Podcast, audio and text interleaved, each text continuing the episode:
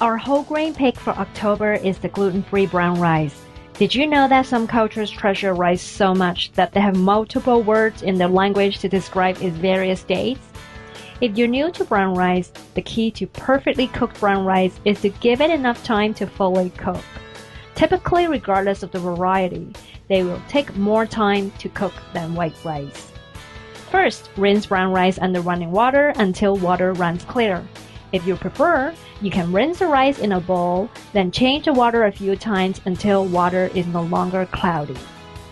Drain well, then add it to a pot along with water or broth.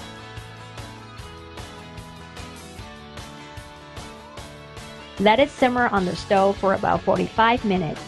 Remove from heat and let it sit covered for another 10 minutes before fluffing. Half cup of raw brown rice will yield one and a quarter cup cooked.